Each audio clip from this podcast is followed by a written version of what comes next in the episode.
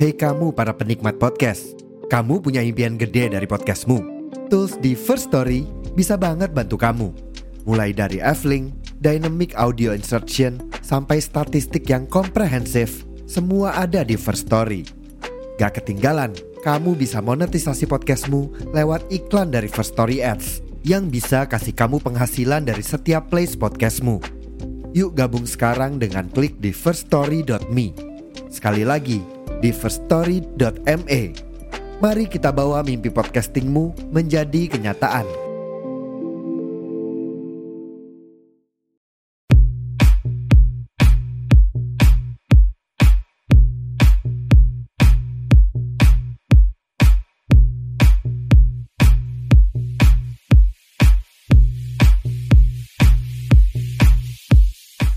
Bismillahirrahmanirrahim. Assalamualaikum warahmatullahi wabarakatuh. Wah, sekarang kita ada di penghujung bulan Agustus ya Bu Ibu. Gimana rasanya Bu? Super excited? Ya, karena akan memasuki bulan baru, yaitu bulan September. Gembira rasanya ya. Atau justru malah merasa ini 5W1H Apa itu ya 5W1H? 5W1H itu gini Bu. Waduh, Waduh. Waduh. Waduh, waduh, waduh. Aduh. itu Bu 5W1H. Apa pun itu, aku doain mudah-mudahan Bu Ibu sehat karena tanpa kesehatan dan stamina yang prima bisa jadi agak menjadi kendala kita ya buat bekerja, buat berkarya, buat berjuang mewujudkan mimpi. And by the way, Agustus kan udah kelar nih, udah 31 Agustus nih. Berarti makin deket aja ya ke akhir tahun. Kira-kira nih Bu, udah sempet ngecek lagi belum catatan jurnal Ibu? Kira-kira apa aja yang yang belum terpenuhi untuk tahun ini atau sampai bulan ini? Kira-kira pos-pos mana lagi ya yang harus segera digeber buat dikerjain dan diwujudkan? Nah, coba deh dilihat-lihat lagi ya catatan jurnal Bu Ibu, catatan agenda Bu Ibu nih ya.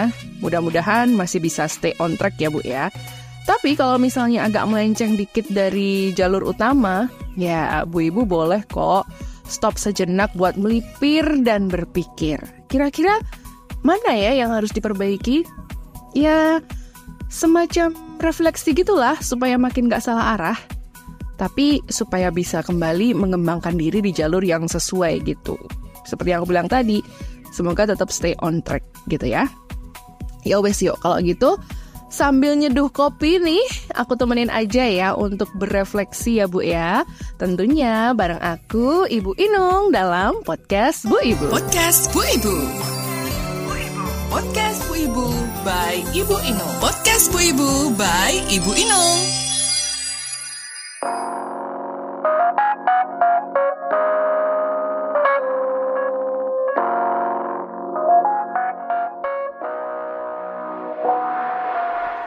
Ibu, siapa sih yang nggak kepengen punya anak-anak yang pinter?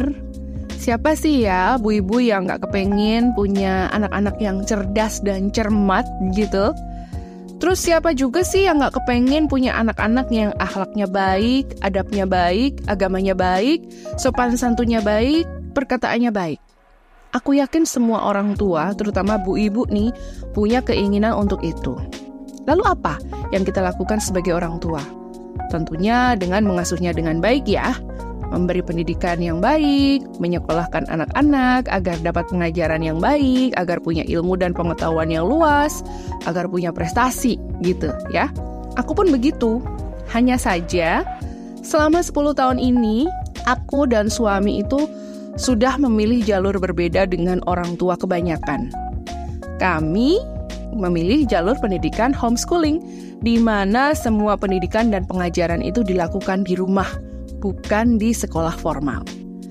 Nah, sejak anak pertama kami berusia tiga tahun, kami tidak berbondong-bondong seperti orang tua lain yang datang ke kelompok belajar pendidikan anak usia dini alias PAUD.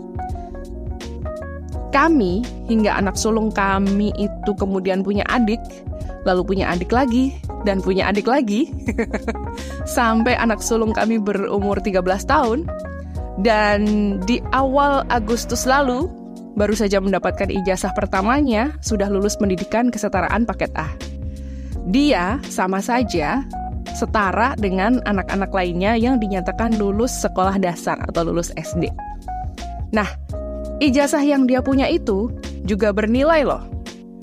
Bisa digunakan untuk mendaftar ke sekolah lanjutan formal yaitu SMP. Tapi tahu nggak Bu, ketika kami orang tuanya menanyakan, apakah ada keinginan untuk melanjutkan ke sekolah formal? Dia memilih tetap menjalani homeschooling. Nah, tentunya ini jadi tantangan baru buat kami, bapak ibunya, sebagai home educator. Karena ya, kami nggak akan cuma memberi pengajaran akademik aja, tapi Bu, yang paling esensial adalah mendidik dia, anak pertama kami ini, sebagai seorang remaja. Membekali dia dengan banyak hal, terutama tentang hal-hal yang sangat relate dengan kehidupan real, real life yang ada di bumi ini, yang saat ini dia tinggali. Dan gak cuman itu, Bu. Gak cuman dia juga. Adik-adiknya pun tetap akan ada dalam suasana homeschooling yang berkelanjutan. Karena ini adalah perjuangan yang gak boleh putus di tengah jalan, kami hanya akan ambil jeda sejenak untuk melakukan refleksi 10 tahun memilih homeschooling.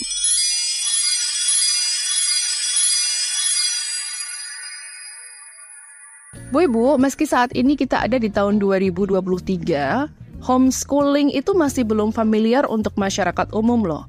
Belum populer untuk menjadi sebuah pilihan anak-anak dalam mendapatkan pendidikan.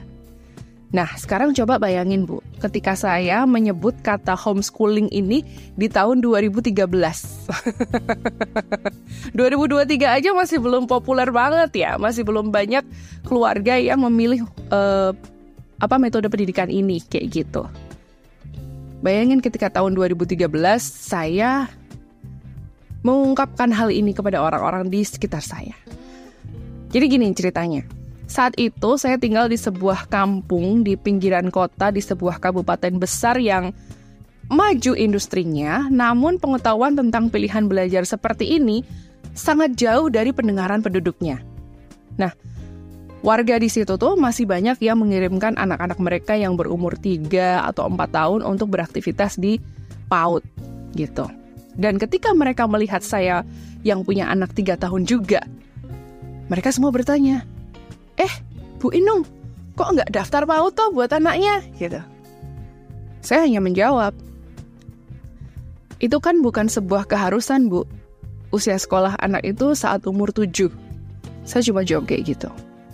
Nah, ketika itu, saya dan suami ya, kami itu belum menyebutkan kalau anak kami itu homeschooling gitu.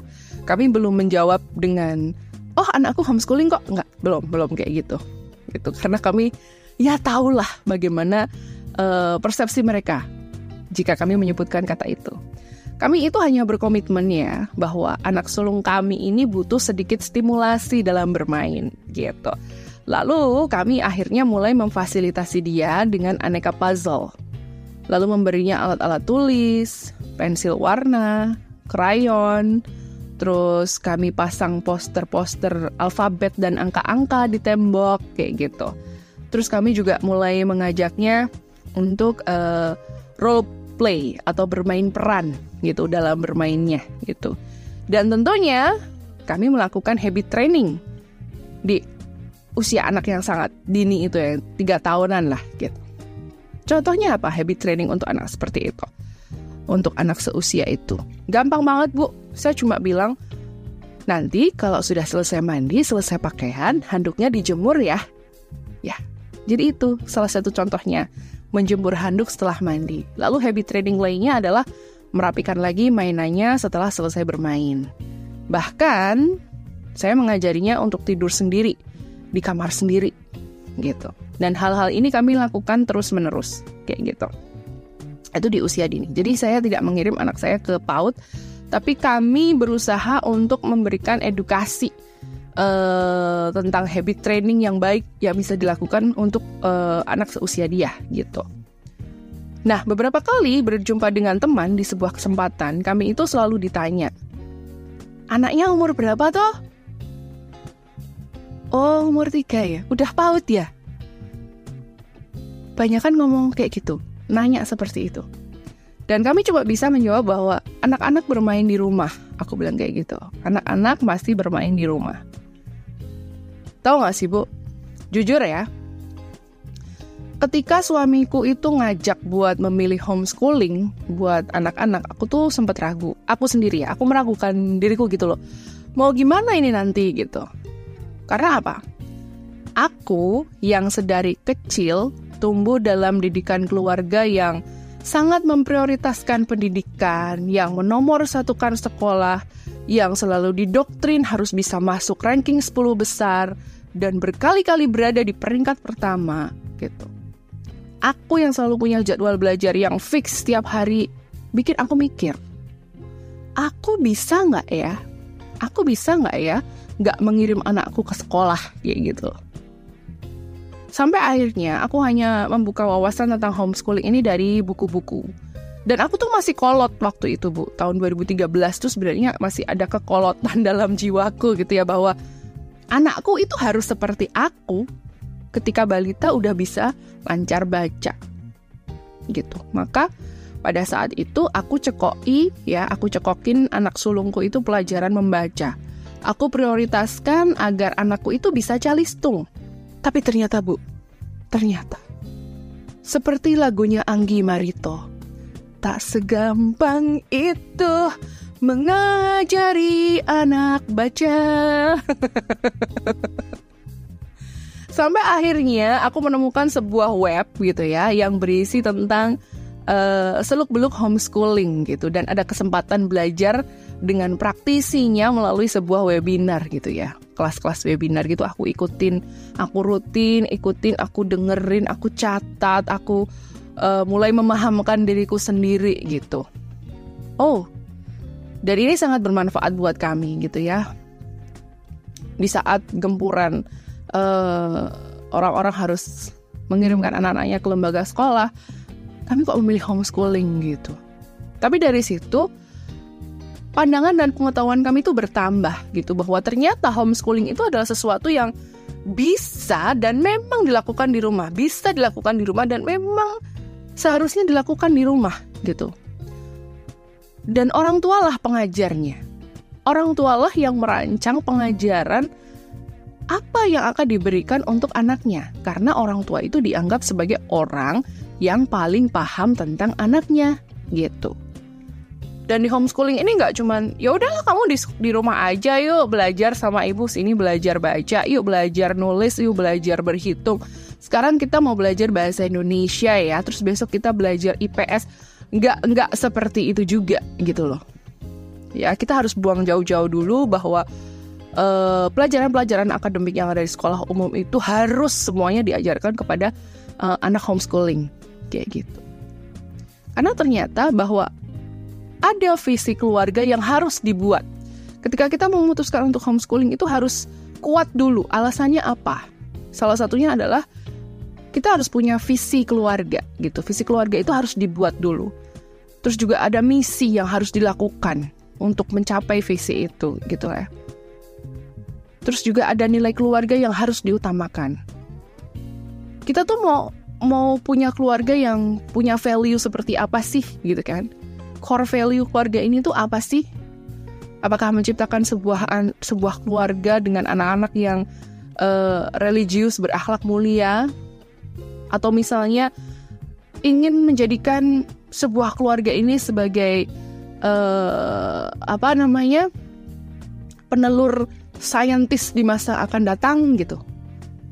Jadi nilai keluarga ini harus diutamakan dan ketika kita memberikan pengajaran kepada anak itu harus kembali lagi uh, melihat bahwa kita punya visi, punya misi dan ada nilai keluarga itu gitu. Dan jangan lupa ada goal yang harus diraih gitu. Bukan cuma soal ngajari pelajaran di sekolah terus dipindahin ke rumah gitu bukan, tapi orang tua harus bikin prioritas belajar. Dan itu penting. Tapi tentunya prioritas ini disesuaikan dengan kemampuan anak gitu. Karena anak yang akan menjalani Orang tua adalah fasilitator, mediator. Orang tua hanya sebagai pengawas, pengontrol, pendamping, ya. Di tahun 2015 ya, ketika usia anak kami itu lima tahun, ketika orang-orang sudah mulai banyak bertanya, kenapa kok anakmu kok kalau bapaknya kerja ikut kerja sih, gitu. Anakmu kok pagi-pagi nggak diantar ke PAUD, nggak diantar ke TK gitu. Ya, ketika itu kami sudah mulai mantap mengucapkan kata homeschooling ketika orang-orang tua lain itu sudah mulai bertanya, anakku sekolah di TK mana gitu. Ya aku bilang anakku homeschooling kok gitu. Mereka nggak tahu homeschooling itu apa, nggak paham kenapa anakku nggak dimasukkan ke TK gitu. Ya, suka dukanya kami dalam bertemu orang-orang yang mungkin belum uh, paham mengenai konsep homeschooling itu membuat kami kadang-kadang harus sampai berbusa-busa gitu ya menceritakan konsep kami gitu. Banyak kemudian yang jadi tertarik gitu. Wah, kayaknya enak ya gitu kan. Kayaknya asik ya. Jadi anak tuh nggak nggak terpaku dengan apa yang diberikan sekolah gitu. Tapi ada juga teman-teman yang cuma manggut-manggut dengerin, oke okay, ya, oke. Okay. Tapi kemudian ada juga beberapa yang memang udah antipati dengan yang tidak mainstream gitu ya. Jadi ya dengerin terus pergi gitu aja. Banyak malah. Merasa bahwa eh, keluarganya ini aneh gitu. Anaknya kok nggak disekolahin. Banyak banget. Tapi uh, we don't care about it gitu kan. Karena uh, ya udah kita udah beda prioritas aja kayak gitu. Kita udah punya uh, satu mindset yang beda aja gitu. Silahkan gitu. Nah di umur 5 nih anak sulungku itu udah pandai membaca dan menulis ya. Dan adiknya anak nomor 2 berumur tiga setengah tahun juga sudah belajar membaca gitu. Mereka ini tergolong anak-anak yang cepat belajar gitu Kehidupan homeschooling kami setiap hari saat itu hanya belajar calistung terus juga belajar hijaiyah, terus mendengarkan aku membacakan buku cerita, gitu ya. Terus juga kami menonton tayangan TV berbahasa Inggris dan belajar dari situ. Dan tentunya tetap melakukan uh, habit training. Jadi sekira tahun dari tahun 2013 terus 2015 tuh kami masih melakukan hal-hal yang sama gitu kan yang memang uh, kami sesuaikan untuk anak usia itu gitu loh. Kami belum menjejali mereka dengan aneka eh, pelajaran-pelajaran gitu ya. Kata orang kan, wah homeschooling tuh enak ya, jadi bisa lebih uh, akselerasi gitu. Kita bisa kasih pelajaran-pelajaran yang kayak di sekolah itu lebih cepat gitu. Misalnya yang harusnya diberikan uh, untuk anak uh, SD, uh, tapi bisa dimodifikasi untuk diberikan di anak usia dini gitu. Atau anak TK gitu. Ya nggak juga sih. Justru karena kami homeschooling kami tidak mau seperti itu gitu loh. Ada beberapa hal yang memang bisa diakselerasi tapi eh, nggak uh, semuanya harus seperti itu. Ada beberapa hal yang memang justru harus diperlambat gitu supaya anak itu uh, belajar memang sesuai dengan uh, usianya sesuai dengan fitrahnya umur segitu ya belajarnya ini gitu bukan yang itu gitu yang jelas selama kurang lebih 2 tahun, kami itu banyak melakukan road trip ya. Road trip. Kami berkendara dari kota ke kota gitu. Dan selama perjalanan, anak-anak itu diajak belajar tentang banyak hal. Tentang lalu lintas terutama ya. Tebak-tebakan huruf, plat nomor kendaraan. Eh, itu dari mana tuh, adek? Eh, itu W itu dari mana? Kayak gitu gitu. Terus bagaimana harus bersikap selama di perjalanan. Nah, pengalaman sering bepergian ini membawa dampak positif ke anak-anak. Mereka jadi tahu bahwa dunia itu luas. Banyak sawah. Dan sawah itu sangat bermanfaat untuk kehidupan kita. Ya, hanya dengan melihat sawah ketika kami ber uh, kendara gitu ya, ketika kami uh, melakukan road trip gitu. Jadi banyak cerita. Jadi banyak pengetahuan yang dia dapat bahwa kamu itu makan nasi. Nasi itu berasal dari beras. Beras itu asalnya dari apa? Dari padi. Padi itu ditanam tuh. Seperti itu cara menanam padi di sawah. Gitu. Lalu melihat gunung. Lihat kota besar yang rame banget, yang lebih besar dari kota yang kami tinggali. Tapi pernah juga lihat desa berada di sebuah desa yang sangat sepi sekali. Bagaimana harus mencapai sebuah pemukiman, kami harus uh, menaiki perahu. Itu pun juga pernah. Dengan melakukan road trip, mereka bisa bertemu banyak orang dengan aneka latar belakang. Pernah bersentuhan dengan kehidupan petani kelapa, pernah berkomunikasi dengan para pengidap HIV/AIDS, pernah berkumpul dengan orang-orang yang punya rumah besar dan elit. Dari situ, mereka bisa menumbuhkan empati dan simpati. Mereka belajar membawa diri agar tidak ceroboh dalam bersikap, agar lebih tahu aturan, gitu. Nah, ketika di tahun 2017, kami harus pindah tempat tinggal di kota yang sekarang. Aku sudah punya anak ketiga pada saat itu. Nah, fokus kami saat itu tetap memantapkan hati untuk berhomeschooling uh, anak sulungku yang akan masuk ke usia sekolah yaitu 7 tahun sambil tetap mengasuh kedua adiknya. Nah, pada saat itu karena anakku ini sudah memasuki usia sekolah, kerabat dekat kami itu sudah banyak bertanya. Eh, dia akan disekolahkan di mana? Mau di SD mana? Mau daftar SD mana? Gitu ya. Sudah coba uh, tanya-tanya ke SD yang sebelah situ belum? Sudah pernah survei ke SD yang sana belum? Gitu ya. Dan kebetulan banget di dekat rumah kami itu ada sekolah dasar negeri. Hanya sekitar 500 meter aja dari rumah.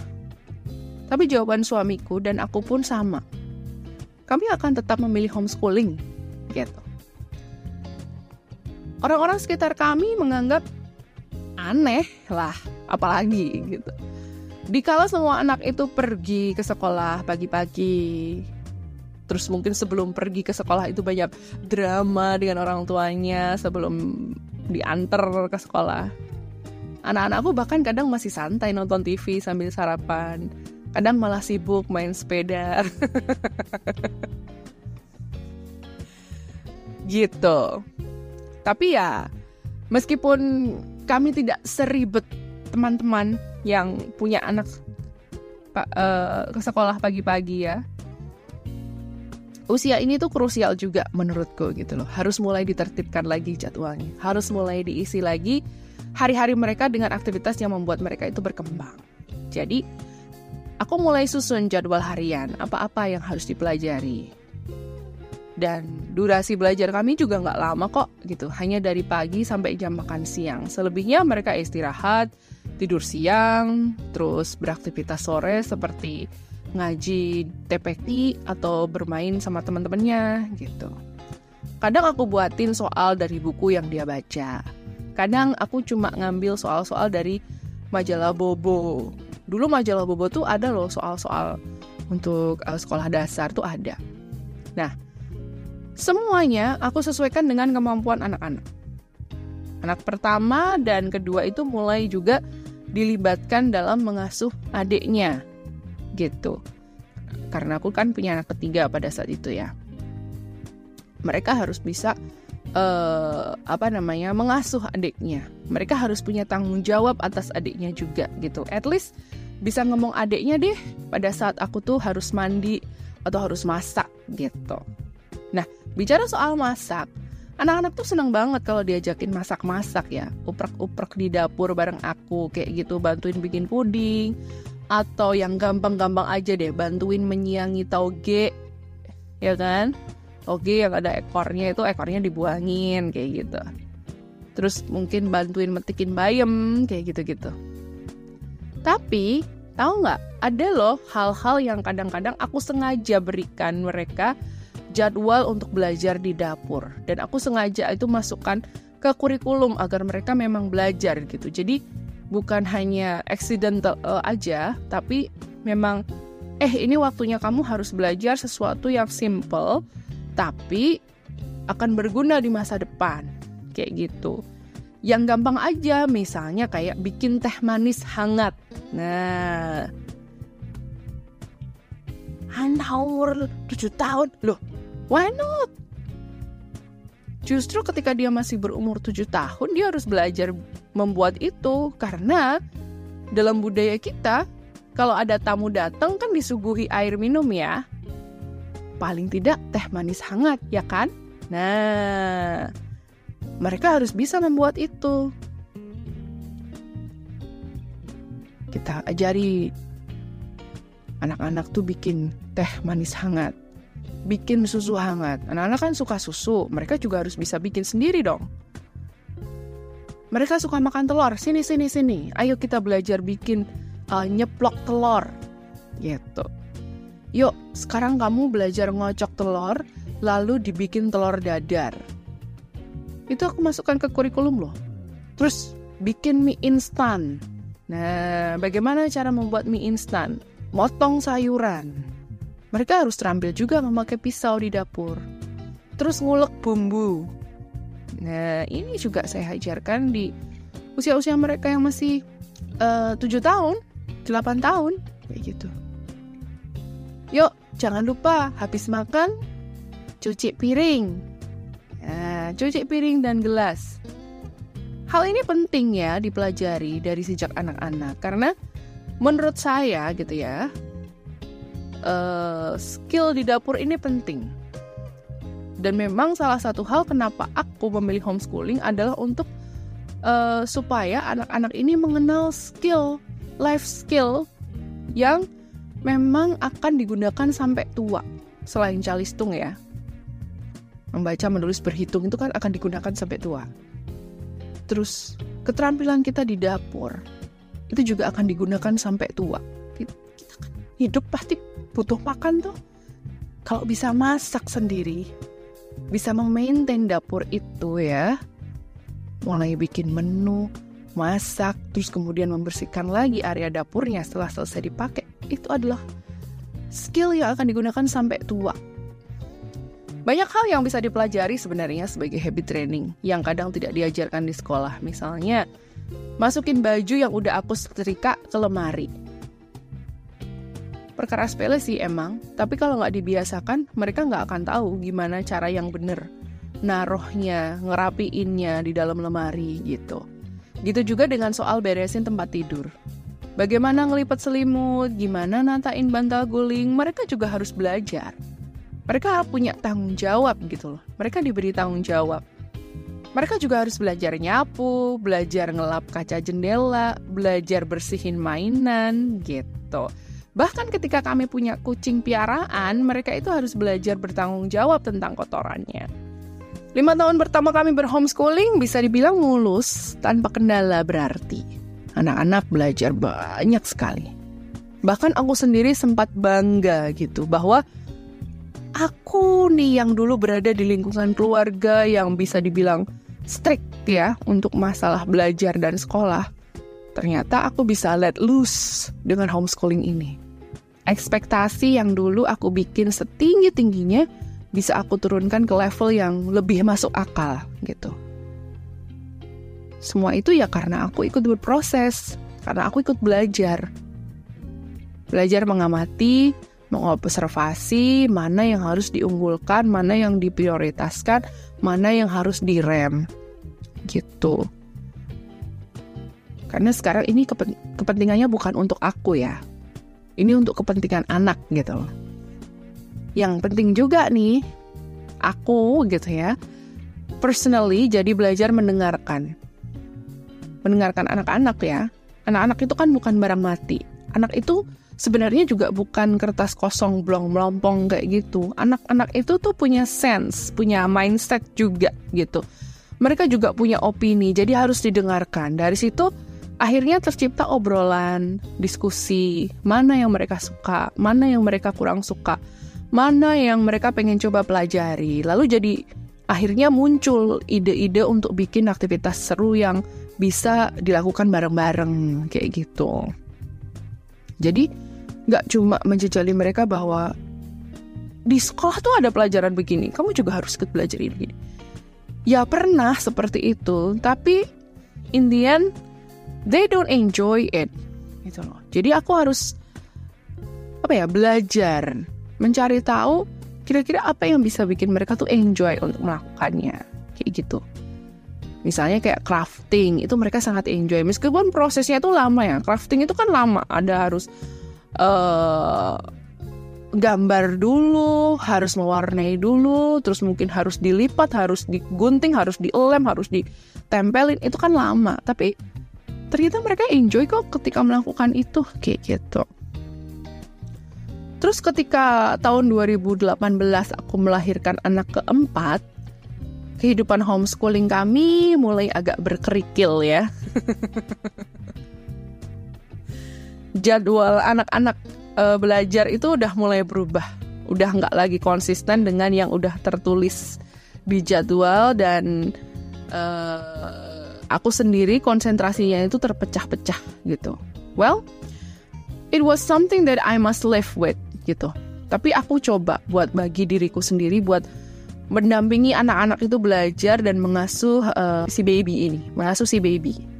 Saking inginnya aku menjadi sosok ideal di rumah, Ya jadi ibu, ya jadi pengajar anak-anak homeschooling, ya jadi provider makanan, jadi apa pun di rumah, ternyata malah bikin aku itu jauh dari kata ideal.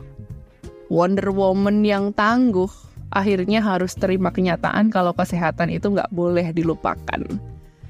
Sakit dua minggu aku, saking ingin mengejar apa ya image ideal yang aku bikin sendiri bahwa aku bisa semuanya. I can do anything gitu ya bahwa I I am super mom gitu I am super woman tapi ternyata enggak ketika aku justru mengejar itu aku drop. Aku sakit dua minggu dan itu akhirnya malah bikin semua jadwal harian dan ritme kehidupan itu kacau. Anak-anak break gak belajar sama sekali. Anak-anak akhirnya ya cuma main main main main main tanpa uh, apa ya tanpa terpimpin lah istilahnya. Kalau sebelumnya kan main terpimpin gitu ya. Nah ini enggak. Mau sepedaan sampai sore ya bodoh amat gitu karena ibunya lagi sakit. Biasanya kalau sakit tuh ibunya nggak nggak bakalan bisa teriak-teriak kayak gitu. Maksudnya nggak bakalan bisa uh, apa nggak punya tenaga buat mengingatkan mereka. But thanks God thanks God gitu ya berkat bapaknya mereka jadi kemudian belajar bahwa hey, di rumah ini ada satu anggota keluarga yang lagi sakit loh, dan yang lagi sakit itu ibu. Tolong dong bagi perhatiannya ke orang yang lagi sakit ini. Tolong dong bagi perhatiannya ke ibu yang lagi sakit. Jadi dengan dipimpin bapaknya, anak-anak itu lebih memperhatikan saya yang lagi sakit, lebih memperhatikan rumah juga mereka bisa mengurus rumah ketika ibu sakit. Paling tidak nggak berantakin mainan sembarangan. Paling tidak bisa cuci piring setelah makan. Seperti itu. Ya, memang kadang harus ada momen-momen seperti itu ya supaya menumbuhkan rasa empati.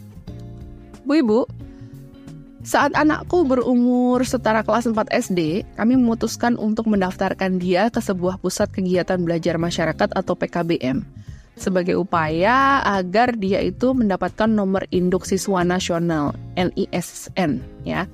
Karena salah satu syarat utama supaya dia bisa ikut ujian kesetaraan paket A adalah harus mempunyai raport dari kelas 4. Nah, karena kami unschooling, kami tuh sebenarnya diperbolehkan membuat raport sendiri gitu, tentunya dengan standar keluarga kami. Tapi karena kami rasa nggak cukup dan kami mencoba untuk menghindari adanya kekurangan syarat saat pengajuan nama sebagai peserta ujian kesetaraan, maka akhirnya kami tetap putuskan untuk terdaftar di PKBM gitu. Nah, Selama tergabung di PKBM, pembelajarannya itu sangat mudah, bahkan dilakukan secara daring ya, secara online. Ketika semua anak SD kemudian diberlakukan peraturan SFH atau School from Home atau melakukan kegiatan sekolah secara daring pada saat pandemik 2020 yang lalu, anak-anak kami itu sudah terbiasa dengan itu gitu loh. Sudah nggak kaget lagi gitu bahwa memang most of their time itu dihabiskan di rumah. Jadi ya sudah biasa aja gitu. Yang jelas semua materi pelajaran akademik disuplai oleh PKBM dan anak-anak cukup dengan mengakses web mereka itu sudah bisa belajar dan mengerjakan soal-soal latihan. Nah, materi-materi tambahan di luar pelajaran sekolah itu tetap didapat dan dipelajari di rumah lewat buku-buku, lewat tayangan TV, dan sebagainya. Gitu. Tapi tahu nggak Bu, ada loh tantangan yang kemudian aku hadapi lagi gitu ya. Tantangan yang aku hadapi kemudian itu datang dari anak ketiga dan keempat. Nih, ketika aku memulai memberikan pelajaran calistung untuk anak ketiga, ternyata lagi-lagi seperti lagunya Anggi Marito. Tak segampang itu mengajari anak baca. tak semudah saat anak pertama dan kedua dulu, Bu. Ya. Jadi ceritanya, aku tuh berekspektasi bahwa kakak-kakaknya bisa belajar dengan cepat, oh pasti adiknya juga. Tapi, uh, ternyata tidak Marimar. Dan itu bikin aku stres, stres banget ya. Stres kok nggak bisa-bisa sih, kok nggak lancar-lancar sih, kok nggak kayak kakak-kakakmu dulu sih gitu. Padahal metode yang aku ajarkan itu sama. Huh. So, finally aku tinggalin itu. Aku mikir dulu, berdamai dulu dengan ekspektasinya aku sendiri gitu ya ternyata anak-anak itu meskipun kakak beradik kandung tetap ada ada bedanya. Dan aku merasa harus ada bantuan nih, gitu. Sampai akhirnya diputuskan, ya udahlah panggil guru calistung aja gitu. Gak apa-apa bu kalau kita merasa nggak sanggup, kita panggil guru calistung. Kita panggil guru di rumah gitu loh. Thanks God, selama hampir satu setengah tahun anak ketigaku ini belajar dengan dia bisa nyantol lah. Bisa bertambah kemampuan calistungnya. Dan memang ya, dalam menjalani homeschooling ini butuh hati yang gembira dan stok kesabaran yang banyak banget. Bukan kesabaran setipis tisu yang dibagi seribu. Kita itu juga harus dituntut tidak boleh berekspektasi terlalu tinggi. Ngeset goal boleh, tapi ya step by step gitu. Step by stepnya ya goalnya jangan langsung setahun gitu, enggak sih. Step by stepnya ya kita ngeset goal per minggu bisa apa, per bulan bisa menguasai apa, atau mungkin per tiga bulan itu anak sudah bisa apa, kayak gitu. Lalu baru setahun gitu. Nah, pada saat itu aku salah memang menyamaratakan kemampuan anak-anakku sendiri. Padahal mereka itu masing-masing punya keunikan sendiri ya, punya kemampuan sendiri, punya minat sendiri-sendiri gitu. Dan hal ini aku yakin gak cuman aku aja nih,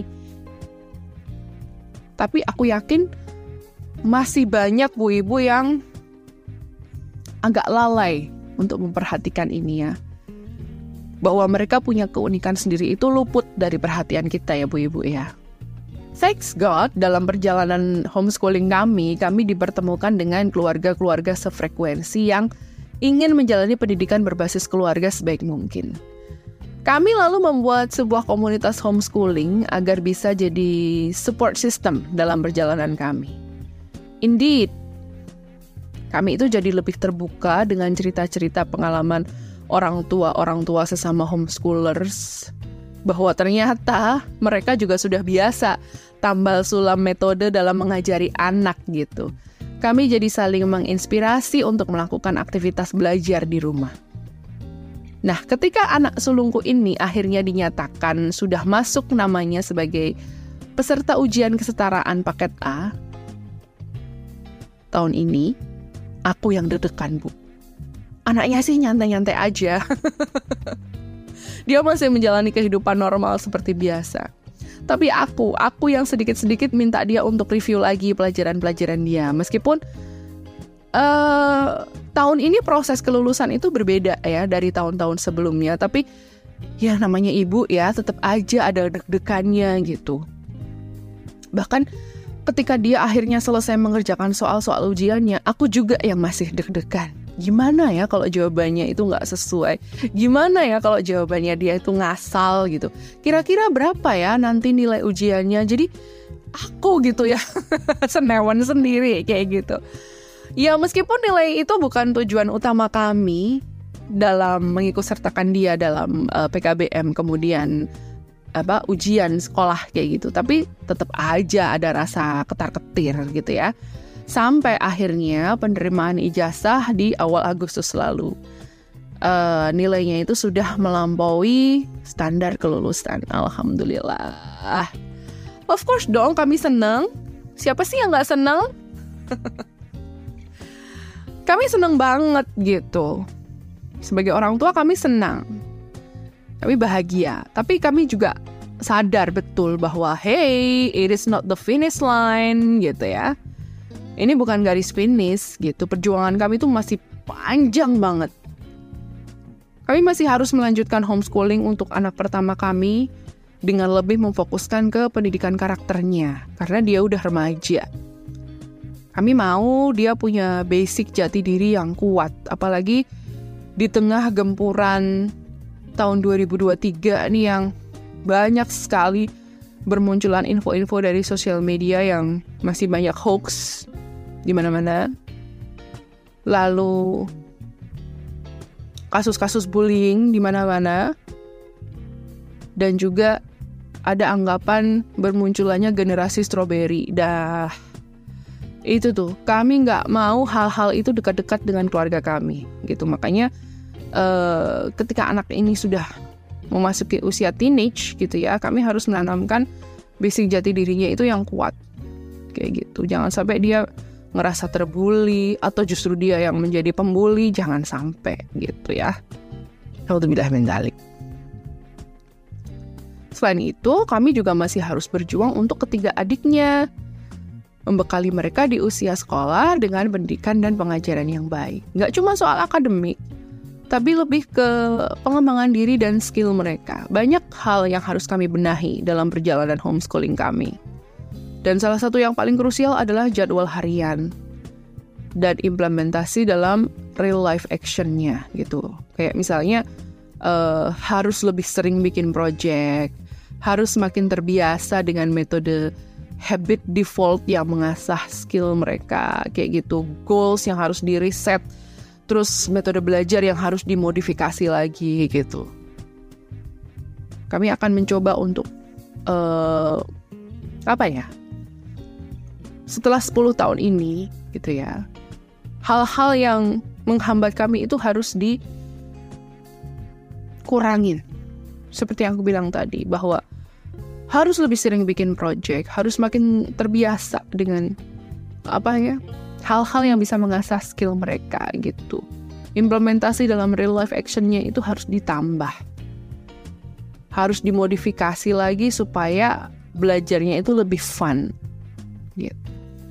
Doain ya Bu Ibu ya supaya kami bisa terus berjuang dengan pendidikan berbasis keluarga ini mengantarkan anak-anak kami masuk ke gerbang kesuksesan di masa yang akan datang, meraih cita-cita mereka dewasa nanti. Amin, amin ya robbal alamin. Kalau Bu Ibu sendiri gimana? Apakah Bu Ibu sudah berefleksi tentang pendidikan anak Bu Ibu?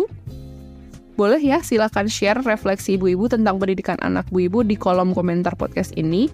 Atau bisa juga via DM Instagram at podcast Bu Ibu. Ya, jangan lupa subscribe, follow, dan tanda hati atau jempol ke atasnya ya Bu ya. Yang murah hati please. Thank you. See you around Bu Ibu dalam podcast Bu Ibu by Ibu Inung.